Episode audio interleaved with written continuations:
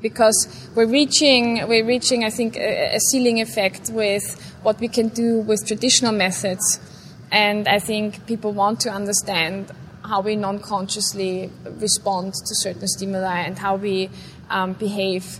And, and as you said, for example, for AI, that's one of the biggest topics to have this neuroscientific data. So um, I think we're just realizing now that this is not just like a trend, but it's you know it's a, it's a science um, that has to be taken seriously. Um, outside, of course, of, of, of, the academic world, and that it's not just like a simple tool that has to be applied, but we have to apply it with, with care, and um, yeah, we have to have the right methodologies in order to make the right conclusions. Real People is produced by Square Holes, an agency conducting and publishing customized explorative research on key consumer markets, customers, and population segments. Square Holes also provides associated consulting and support to ignite positive business and social behavior change. Visit squareholes.com for more.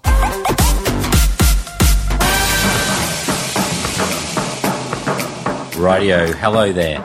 My name is Jason Dunstone, and welcome to Real People where we interview average and not so average people, academics, researchers, and leading thinkers to help us better understand what real people believe and how they behave. Our unconscious decision making and what stimulates our brain in a positive or negative way can conflict with what we think we are thinking ex Olympian, neuroscientist, and researcher based in Copenhagen, Dr. Elvira Fischer joins us today. Elvira works with iMotions as a neuroscientist and product specialist to support clients like Harvard, Stanford, Unilever, and BMW in their endeavor to utilize insights into human behavior and emotional responses iMotion, initially founded on eye tracking for retail and other clients, has since advanced their technology into facial expression analysis, video analysis, and measuring arousal. We discuss a wide range of topics around monitoring the brain, from measuring arousal for products, advertising, and other stimuli, to tracking of motivations, cognitive workload, and engagement. Let's not waste a moment. On with the show. Hit it! That's what I'm talking about. Wait! Okay, now, from the beginning.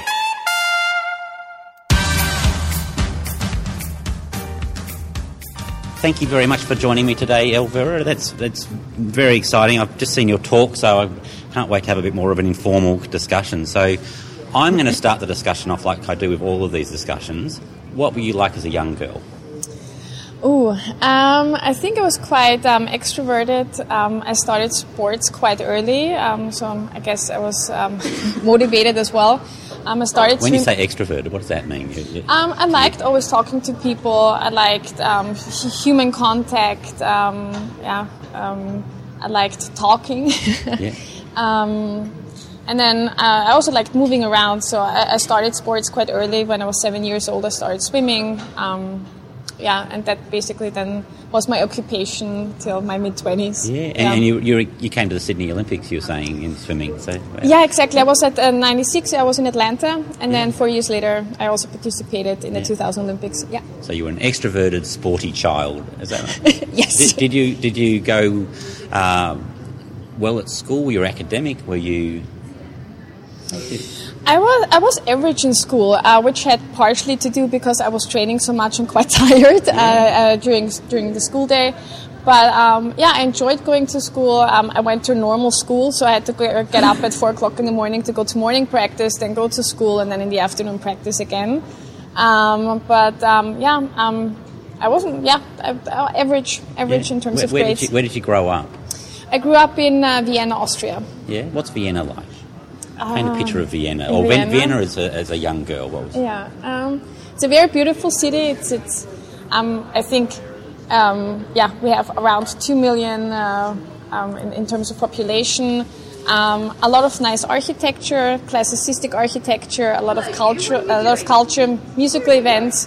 Um, but I liked living in the city. I liked, um, yeah, the urban feel. I, I, felt very free. Um, yeah. It also gave me the opportunity to do sports because we had all the opportunities. I could could go to practice by myself, yeah. basically. Um, yeah, I, I, really and I'm, I'm, still I still enjoy Vienna very much. I like going back, yeah. seeing my parents. Did, did, you go to uni? University? Yes, yeah, but not um, not in Vienna. I actually had a scholarship at UCLA. This is where I did my undergrad. And was that after you, you said you finished, like you, you, you know, didn't finish sport, but you, uh, you, you t- your focus turned to, moved away from sport uh, about 25, did you say? Or Um, it was in between. So um, I got my scholarship based on my athletic um, career. Um, so I got a full ride um, from UCLA um, based on swimming. So I was part of the UCLA swim team, um, and I did my bachelor degree there in psychobiology. Um, yeah, and then once I was done with my bachelor, I actually also stopped my career as a swimmer. Yeah. So what did you study? Um, so yeah, my, my, my major at UCLA was psychobiology, um, and then I went on. I went to Germany and I did a master's in uh, neuroscience, uh, as well as a PhD in cognitive and behavioral neurosciences. Yeah. Was and was that something you had thought about as a child, or where, where does that come from? That's a good question. No, as a child, I wanted to be a medical doctor. um, that was, that was a wish that I had for a long time. But once I started studying, I realized I um, don't necessarily want to work so much um, on curing people, but I rather want to understand how the brain works. Um, so when I studied psychobiology at UCLA, I, uh, I had a couple of neuroscience lectures, um, also some psychology, biology, and for me that was like the perfect marriage um, of psychology and biology, like um, uh, tackling the brain and understanding the brain from a neuroscience perspective, whether this is cellular or on a cortical level. Yeah. Um, yeah, and so that's how I yeah moved into neuroscience. What, what, what aspects of the brain particularly fascinated you back at university? Yeah. Um, more like the basic functions, to be honest. So I was interested in how we process uh, certain sensory stimuli, especially that the visual system. Um, I think it's very underrated. Usually, when we talk about the brain, we talk about very complex um, concepts. Usually, we talk about concepts such as empathy or, or emotions. But, but I was, um, in the beginning when I started, I was really interested in how do we process um, visual motion, for example, and how do we use our eye movements to understand whether um, our environment is moving or we are moving ourselves. Um, and yeah, that, that's that's why I went into uh, cognitive neuroscience. Um, I did a lot of fMRI um, and psychophysics um, in order to yeah investigate visual motion processing, basically. Okay. So, what are the, tr- the major trends or the things that have happened in your life to get to where you are now? What obviously neuroscience has, has it changed? Is it? I guess there must be some things that have remained the same, and other other areas that have changed or best understanding from research. What, So I continued um, my academic career after my PhD. So I was a postdoc for a couple of years, um, and I really enjoyed the academic life. But one of the aspects that is true probably for most sciences or natural sciences is that in, in academia you work quite isolated um, and you work on very specific topics. And what I was missing a little bit was the application of, of my research and, and how to apply all that knowledge.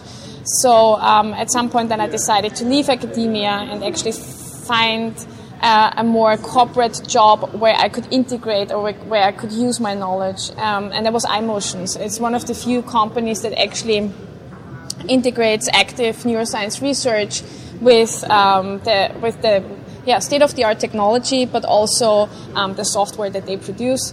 So um, it was the perfect job for me because it's quite difficult for a cognitive neuroscientist to find to Yeah, find a corporate job. Um, it's not like in pharma when you come from like biology or or, or yeah or chemistry. so, how do I apply this science Yeah. to? Yeah. So, so I was interested in, in how can I use my knowledge about the brain and how the brain works and how we process certain stimuli, um, yeah, in a more applicable sense. basically. How long have you been at iMotion? Two years. Two now. years. Okay, yeah. that's great. Yeah. Can you tell me a bit more about iMotion and where, like, what they're doing, and Mm-hmm. the, some of the the uh, oh wow groundbreaking work that they're they're on? Yeah, definitely. So iMotions is um, a Danish company um, that was founded more than 10 years ago.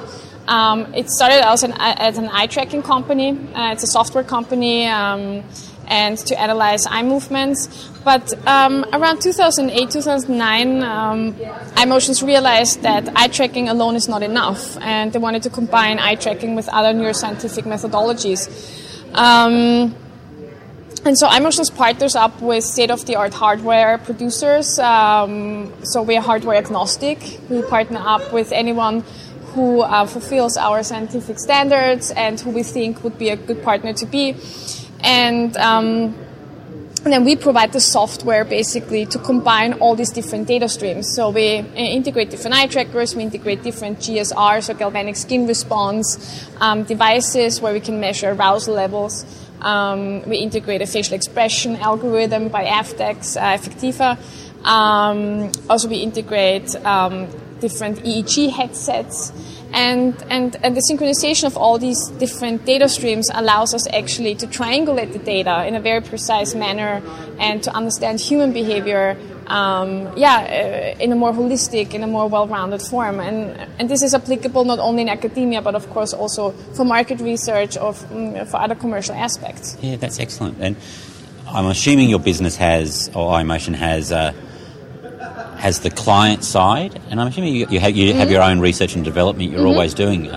So on the client side, what what are the types of clients that come to you to ask ask for work? What, mm. Do they have? Do they come to you with a problem, or do they come to you looking for your methodology? Mm. Both. So we have a lot of academic clients, um, ranging from from um, Ivy League universities up to research institutes uh, locally.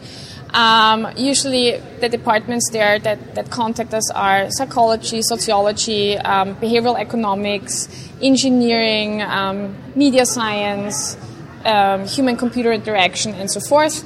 And what they're interested in is basically they come to us because they they're actually experiencing the pain point of synchronizing all those different data streams.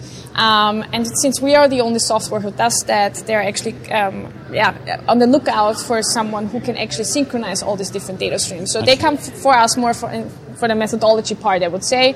I mean, they're interested in collecting all this different data and then, of course, doing the research.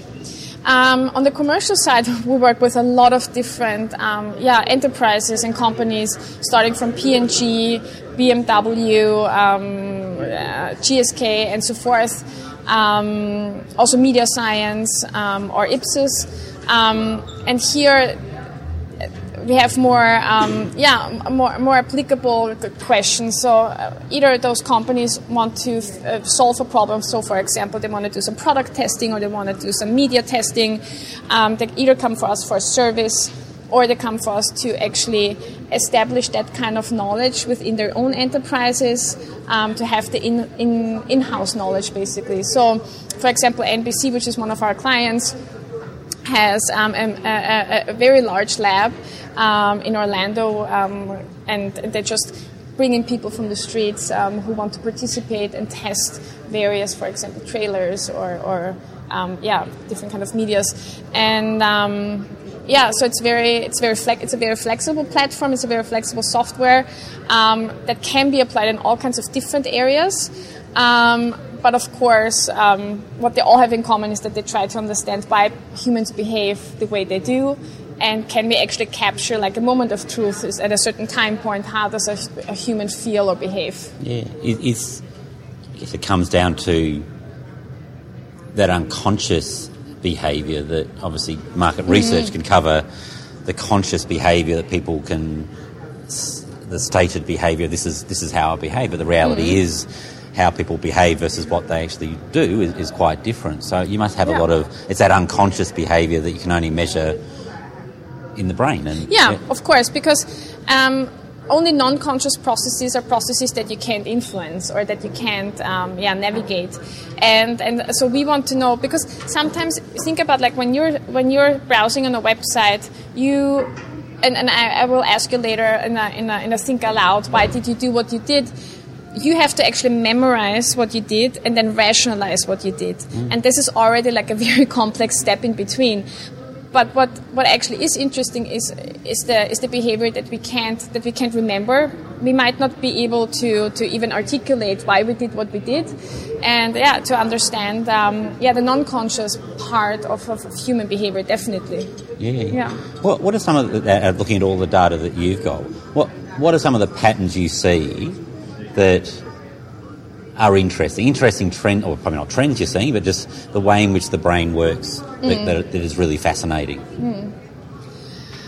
I think that what comes up more and more is that you know there are certain conscious aspects as we just talked about, and people are very much aware of it. But you will always have. Um, I mean, you can't really trick the brain, and what is really interesting to see in all those tests is um, the underlying non-conscious behavior. So where do people glance at, or where do people actually remain uh, a little bit longer with the, with their gaze, for example, mm. and and arousal, for example, is a very uh, stable measure um, that can be evoked over and over again, even if you anticipate it. So a respondent will tell you, no, like I wasn't scared because I knew this and this was coming up, for example, in a horror movie.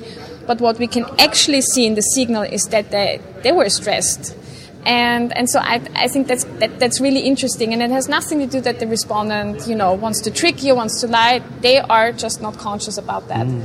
and, and and and just tapping into that is, is super interesting. It's like a highly advanced lie detector isn't it really? Well I wouldn't call it lie detector because it's still you know it still um, uh, uh, relies on the interpretation of, of a human but it, it's just interesting to see um, yeah how, how we sometimes behave and, and, and, and, what we pay attention to that we don't even know that we're paying attention to yeah.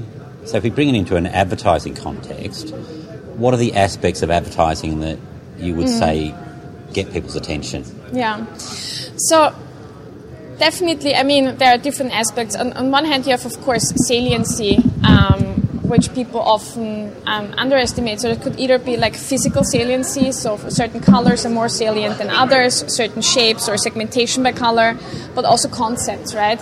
And and we know um, that, for example, if you have um, a pop out effect or if you have something that's really salient, even though it's disturbing, um, it leaves uh, and it arouses you or stresses you, it has an effect.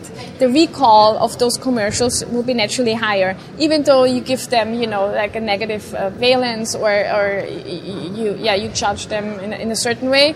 Um, they will be recalled m- much better. So I think that's that, that's actually quite interesting in, in terms of advertisement.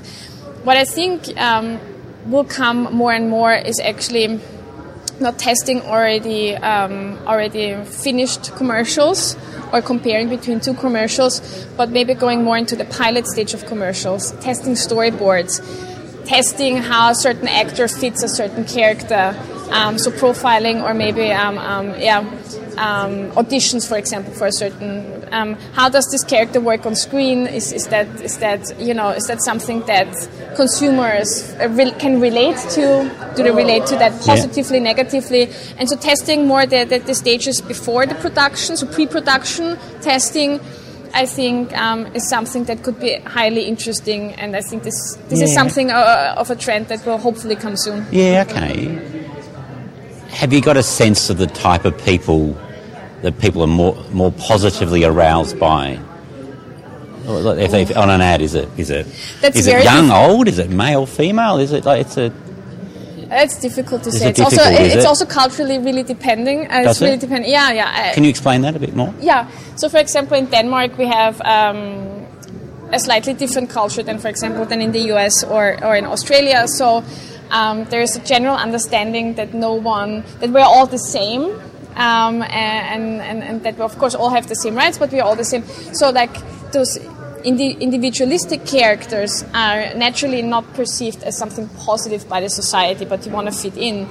Um, whereas I think in, in the United States or Australia, it, they lean maybe more towards a more in, individualistic portrayal of a character. Um, they like that someone is popping out or standing out of the crowd, yeah, um, okay. that someone has individual traits. Um, so you also have to kind of like adjust that to your market and to your target group. You, you want a commercial that, that fits to your, to, your, to your target group and to the market. And if the market is Scandinavian, um, portraying certain um, subcultures might not work as well as it would, for example, okay. in the US or in Australia. What about when we, you apply to new product development? Mm-hmm. how, how, does that work? How, do, yeah. how would you apply your work to new product development? So we work a lot with sensory testing, so either fragrance or um, also um, tasting. Um, so what we would do then is um, apply certain sensors, such as EEG or maybe facial expression analysis, and then um, yeah, try different fragrances. Um, test also the association. What do respondents associate this this, this fragrance with? how do they react um, when they try to remember a certain fragrance, um, or when they taste, for example, taste studies. We try to see, for example, what does a different taste, for example, what kind of responses do they evoke? Do they evoke approach or avoidance? Um, and how do people then, of course, also rationalize their responses? They might say that they liked something, but you actually can actually see from the cognitive signals or the physiological readout that that wasn't necessarily the case. Yeah, yeah. okay. Right. Yeah, so you'll bring out different product options and different alternatives and see what the responses are. Yeah, those. exactly. So you would try either different components of a certain product, so different smell, different texture. Yeah. Um, so different prototypes, um, or of course compare how that compares to the current product. For example, if you want to try different variations, for example. Yeah. Yeah, that's great. So if we break up a, a, few of the areas you work in, so eye tracking. So, what mm-hmm. tell, tell, us about some of the advances in eye tracking, or mm. how eye tracking is being used. Obviously, in a retail setting, I assume mm. eye tracking is predominantly used. But any other uh, ideas about how eye tracking is being used more uh, currently and, mm. and moving forward? So eye tracking is by far, I think, the most established methodology. Um, and also, as I mentioned in, in the keynote lecture, um, not only do we now have remote eye trackers where you have to sit in front of the screen, but we also have head-mounted eye trackers, and it of course opens up um, to testing a, a, lot more different options. So. Uh, shopper insight studies, for example, within a store, and there you can, of course, test a lot of different aspects. You can test the layout of a store, you can test how a product performs on the shelf, how a product performs um, compared to the, its competitors. Um, you can uh, under, try to understand um, how easy can you understand what the product is about can you extract information about the nutrition um, and so forth. And you can do that by understanding where a respondent looks at and how long they're looking at. So we're looking at different eye movements. Um, one of the major eye movements is fixation. So when you remain on a certain on a certain point or when you remain in a certain area where um, saccades are fast, rapid eye movements, ballistic eye movements between fixations. Um, and there are different studies that show, for example, that increased number of is, uh, for example, correlated with distress or also uh, correlated with certain pathologies. So we want to see do people, first of all, read um, certain aspects, do they remain in a certain area, but also are they, you know, actually paying attention or are they just saccading around and not actually um, um, yeah, um, participating yeah, in okay. the task. Yeah, yeah, that, that, that's excellent. And facial ex- expression measurement. yeah. Like, can you tell me a bit more about what that means and how you use it in a, a research setting? Yeah, definitely. So, um, facial expression analysis has been around since the 70s. Um, this is a system that was defined by Ekman and Friesen in the 70s um, with correlating different muscle movements um, with different uh, facial expressions and emotions. And previously, uh, that had to be done manually by uh, manual FACS coders, basically. Now we have algorithms that do that for you, basically. Um, so you have a video feed, and then you have a classifier, an algorithm that has been trained on a lot of faces. So the one that we use uh, by Affectiva is trained on 7 million face recordings and um, and then the classifier finds the face within the video feed, sets landmarks to understand like how your muscles are moving, and then that movement of the landmarks is classified to understand, for example, if you're pulling your eyebrows together, um, which is called brow, brow lower or brow furrow in, in Affectiva. Um, uh, is implicated in concentration, frustration, confusion, and if we can use that, for example, in usability testing to understand does someone understand a certain feature on the website, does someone understand, um, um, yeah, the filters on the left side on the website, um, how do they navigate and what kind of um, yeah emotions do they express? But of course you could also use it for, for media testing or for example for any kind of package testing. Um, if you want to understand, um, is this designed intuitively? Yeah, and clearly it needs the video on an individual, one individual, is that right? Yeah, so you can of course also encode more than one face, but the, the way we, we integrate it, you can encode one face at a time. So online, but then you could then import that video again and, and, and encode a second phase. So you could also use it, for example, for presentations or, or cinema studies where you have multiple phases and then also encode each of those faces. So how would that work? So if you were looking, mm-hmm. doing a cinema study, multiple faces watching yeah. watching the movie. Yeah. So you would just need one video feed capturing all those faces um, in, in the in the appropriate resolution and then um, you would choose um, the face that you would like to to um, analyze. You put an area of interest around that, and then you feed that into the algorithm, and then you do that for each face separately, basically. Right. Yeah. Are we going down a direction of, for things like a huge amount of data being created, video data by Instagram and YouTube and Facebook? Mm. Are we getting to the point where in five, ten years' time, we could analyse faces in individual videos? We are already there. Yeah, so okay. the iPhone, um, um, yeah, Apple bought one of the best performing facial expression um, and um, analytics, basically, a um, couple of years ago.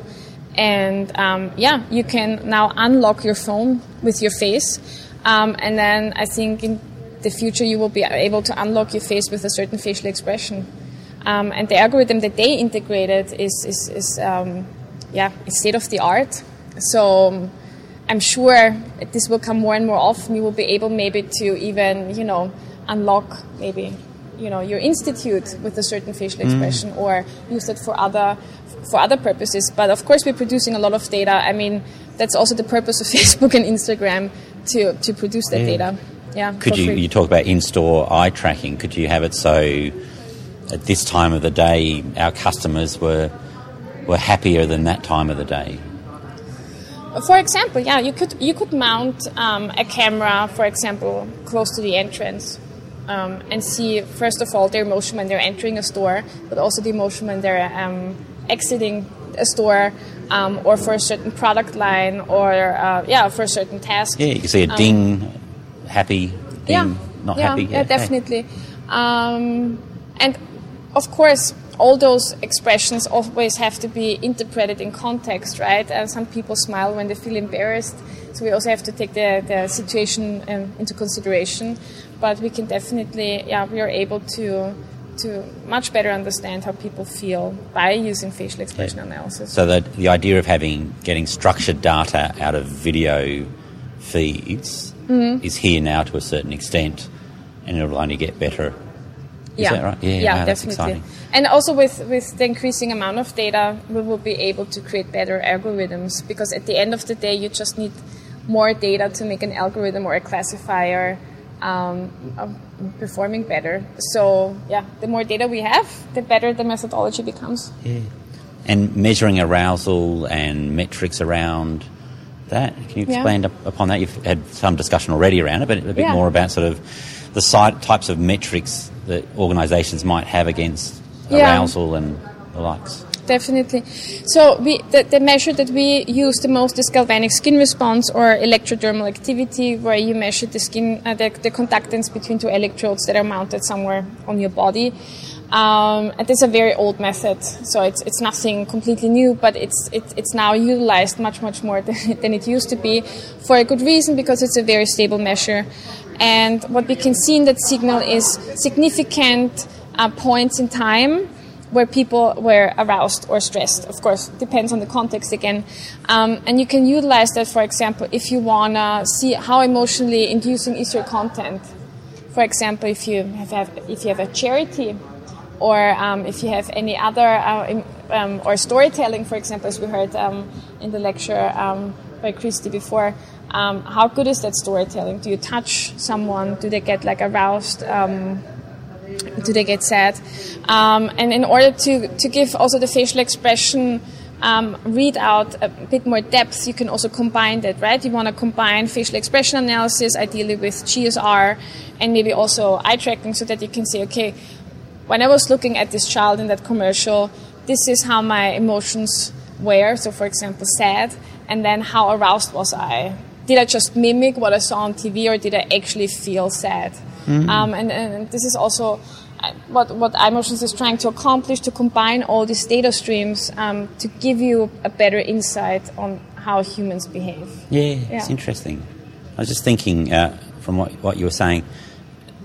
We um, we got an interview, uh, or it would have been already launched by the time we uh, we launched this episode. But we interviewed Dr. Philip Alvelda uh, from the US. So he's a, uh, I guess a what do you call him? AI expert talks about robotics, and one of his big areas is how do we make robots understand human emotions, so humans can understand emotions and context. And could you get to the point? And it just it might be an opinion, or might be some some research that you've you've done or understanding of robots being able to read human emotions more effectively.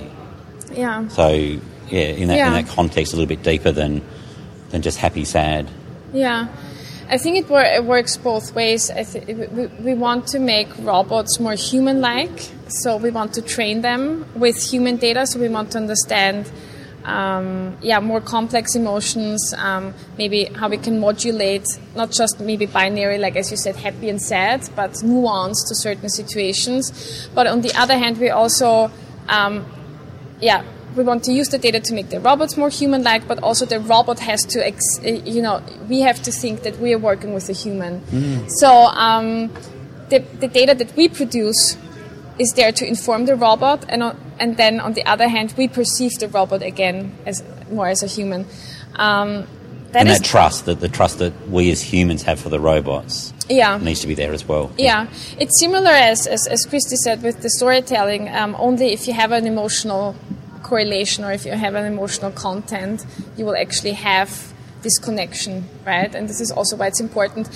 But uh, on top of that, it's also important that the robot can, um, um, yeah, um, adapt to, the, to human behavior because you just don't want the robot to do something, but you want the robot to emotionally um, react to you. So if you're sad, that for example, you know, they make you happy, they bring you something that you like.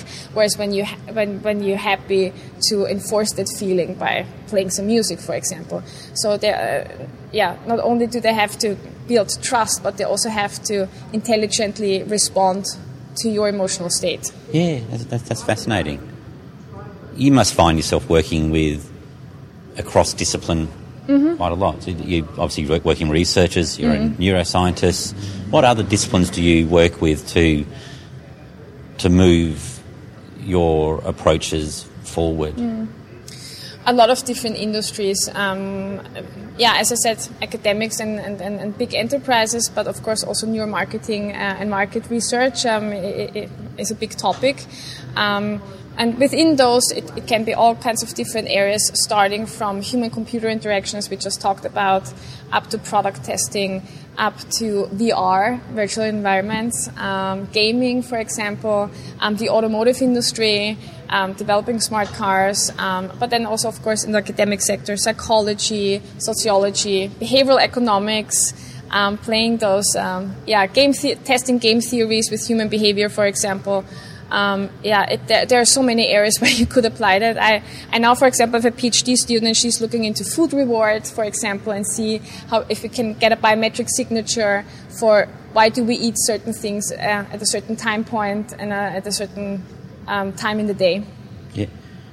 Is is there a growing demand for neuroscience in research and decision making? Where, where, where do you see, see that the trend going? I think Ray Poynter, who you also interviewed, said, "Oh, it was a it was a trendy thing a few years ago. It's not as trendy now." Uh, what, what, what's your counter perspective on that? I think it's true and not true at the same time, right? I think it's a, a couple of years ago, everything was neuro, neuromarketing, neuropricing.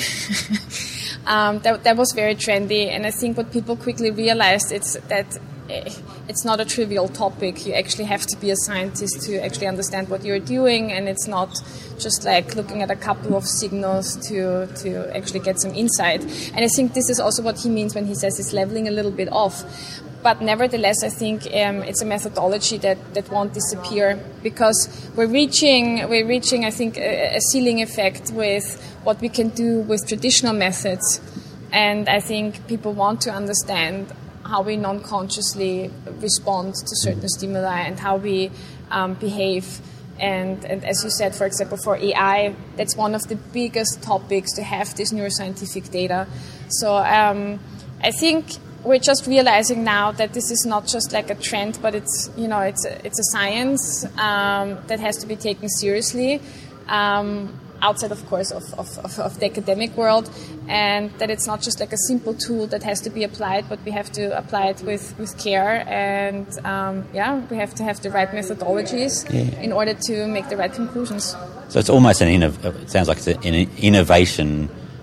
Uh, journey, really. It, yeah. starts off with a lot of hype and excitement around it. Mm. Cowboys come in or, or entrepreneurs come in trying to exploit that, and then it settles down as ex- the, people who are maybe over promising and under delivering get, yeah. get pulled out, and, and experts such as yourself uh, and, and your group.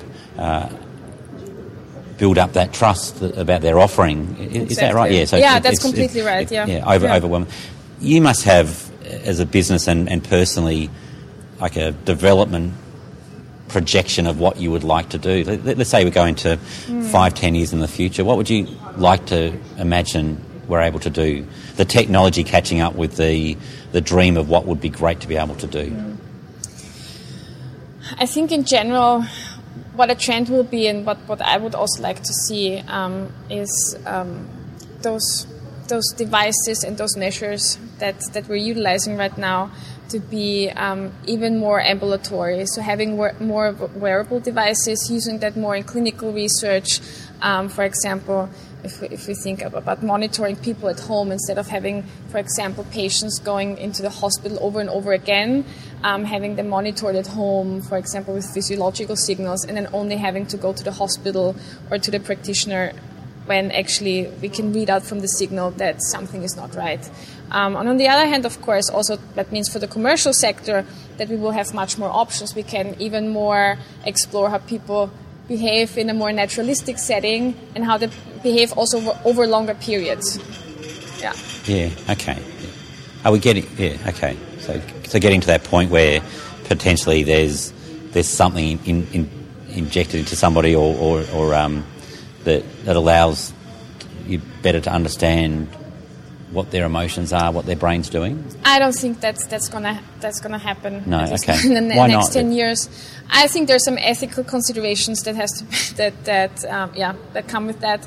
I think devices are gonna get better, smaller, more wearable. But they'll be wearable rather yeah. than implanted. Yeah, yeah, exactly. And then also, of course, um, applications like Facebook or Apple um, as a as a company or um, Instagram, they will start incorporating um, either sensors or measures um, like that. And I think we have to get used to the idea that this is just an advancement yeah. in, in, in, in, technology. Yeah. Who, who drive, I guess I'm interested in who drives the change and who maybe you, you touched on unethical practices. Is, is there a government regulatory role of saying, well, we could do that, but we're not going to allow that? Mm. Um, I don't have enough knowledge how it works That's in Australia, but fine. like in, in, in Europe, of, uh, we, we, we have the, the European Union just passed a new data protection law that um, that basically protects respondents um, or, or people, uh, yeah, when, when, when, data is collected from anyone, basically, um, and that basically protects your personal rights. Um, and I think that is quite that, that, that is really important, you know. Um, and that will also regulate some ethical considerations, of course. Um, in general, you, you always have with um, usually countries have an ethical committee that regulates. Um, um yeah, clinical standard, medical standards, but also research standards. So it's not that you can just invent something and then apply it, but that has to be that has to be actually yeah go through a long process um, in order to be granted. So it's not a trivial thing, and, and methodologies usually that aren't um, invasive. That's a, um, that's a little bit easier, but everything that is invasive or intrusive in one way or another is regulated by the state usually. Okay, that's great. Yeah. So we started off as you as a child and where you came from, and being a sporty child, uh, extroverted. If we come sort of finishing off at the, towards the end, of what would you be saying to young people today about what their priority, sh- their, their, focus should be moving forward. Um, what, what they should be looking at doing. That could be that could be children, that could be young researchers, it could be young professionals. What what, what do you think is important to have a, a successful life, a successful career? It's a it's very a complex a question. Yeah, um, I think I think people should explore a little bit more in order to understand what they're actually interested in. It took me quite some time to move into neuroscience. I wanted to be a medical doctor for a long time before I actually decided to become a neuroscientist. And that had to do with actually understanding what the profession um, incorporates. Um, so I think traveling, exploring, trying out different things before you decide what you want to do professionally, um, I think can be very valuable. Um, and always being open to change. You, you, nothing is carved in stone. If you if you started a career and you don't like it anymore and you feel interested in something else, try it out. Um, you don't have to stick with what you're doing. You, you can change, mm-hmm. and I think um, that also gives you a certain freedom of not feeling kind yeah. of like frustrated. So it's up to that individual to ex- explore the world and explore different themes and not lock into a, a future career too early. Yeah, this is what I would, would suggest. Yeah, yeah, recommend. Thank you. How can people find you? And obviously your your, your business as well, but yourself on, on, on Twitter or yeah. are you a Twitter person or are you a? I'm a, I'm a everything person. I'm Twitter, Instagram, or what, Facebook. What's your Twitter Twitter handle? Um, Elve to go. So it's E L V E uh, underscore two underscore go um, or at iMotions. So I've just find Twitter um, iMotions. Um, or you can also email me at elvira.fischer at imotions.com yeah. if you have any questions or if you're interested in a career in neuroscience or uh, biometrics. Um, and here at the conference, um, I think I'm the only person who wears color, color today. I saw you come on stage and I thought, I'll be able to find her. um, so I'm, I'm wearing a red jumpsuit. I think that's the easiest way of to describe it. yeah. I'm going to ask you one more question. Yes. I can see you've got a little tattoo on your arm. What, yes. Or arms. What, what, yeah. what do they symbolise? What, are, what yeah. are they? So I got this. Um, these are two hearts with flowers. Um, each heart is for one kid. So I have two kids. Yeah. How old are they? Um, they are four and seven soon.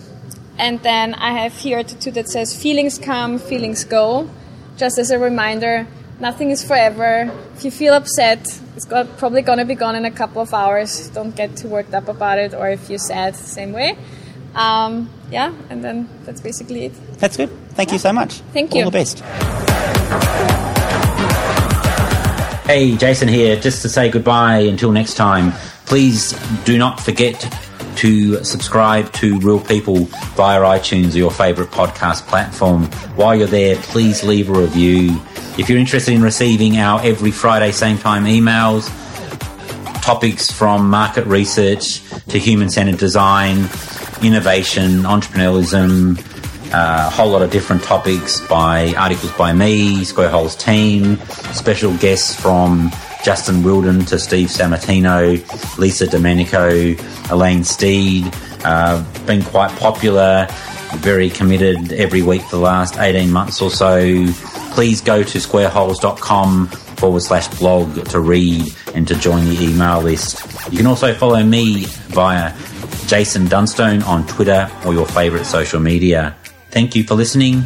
Uru.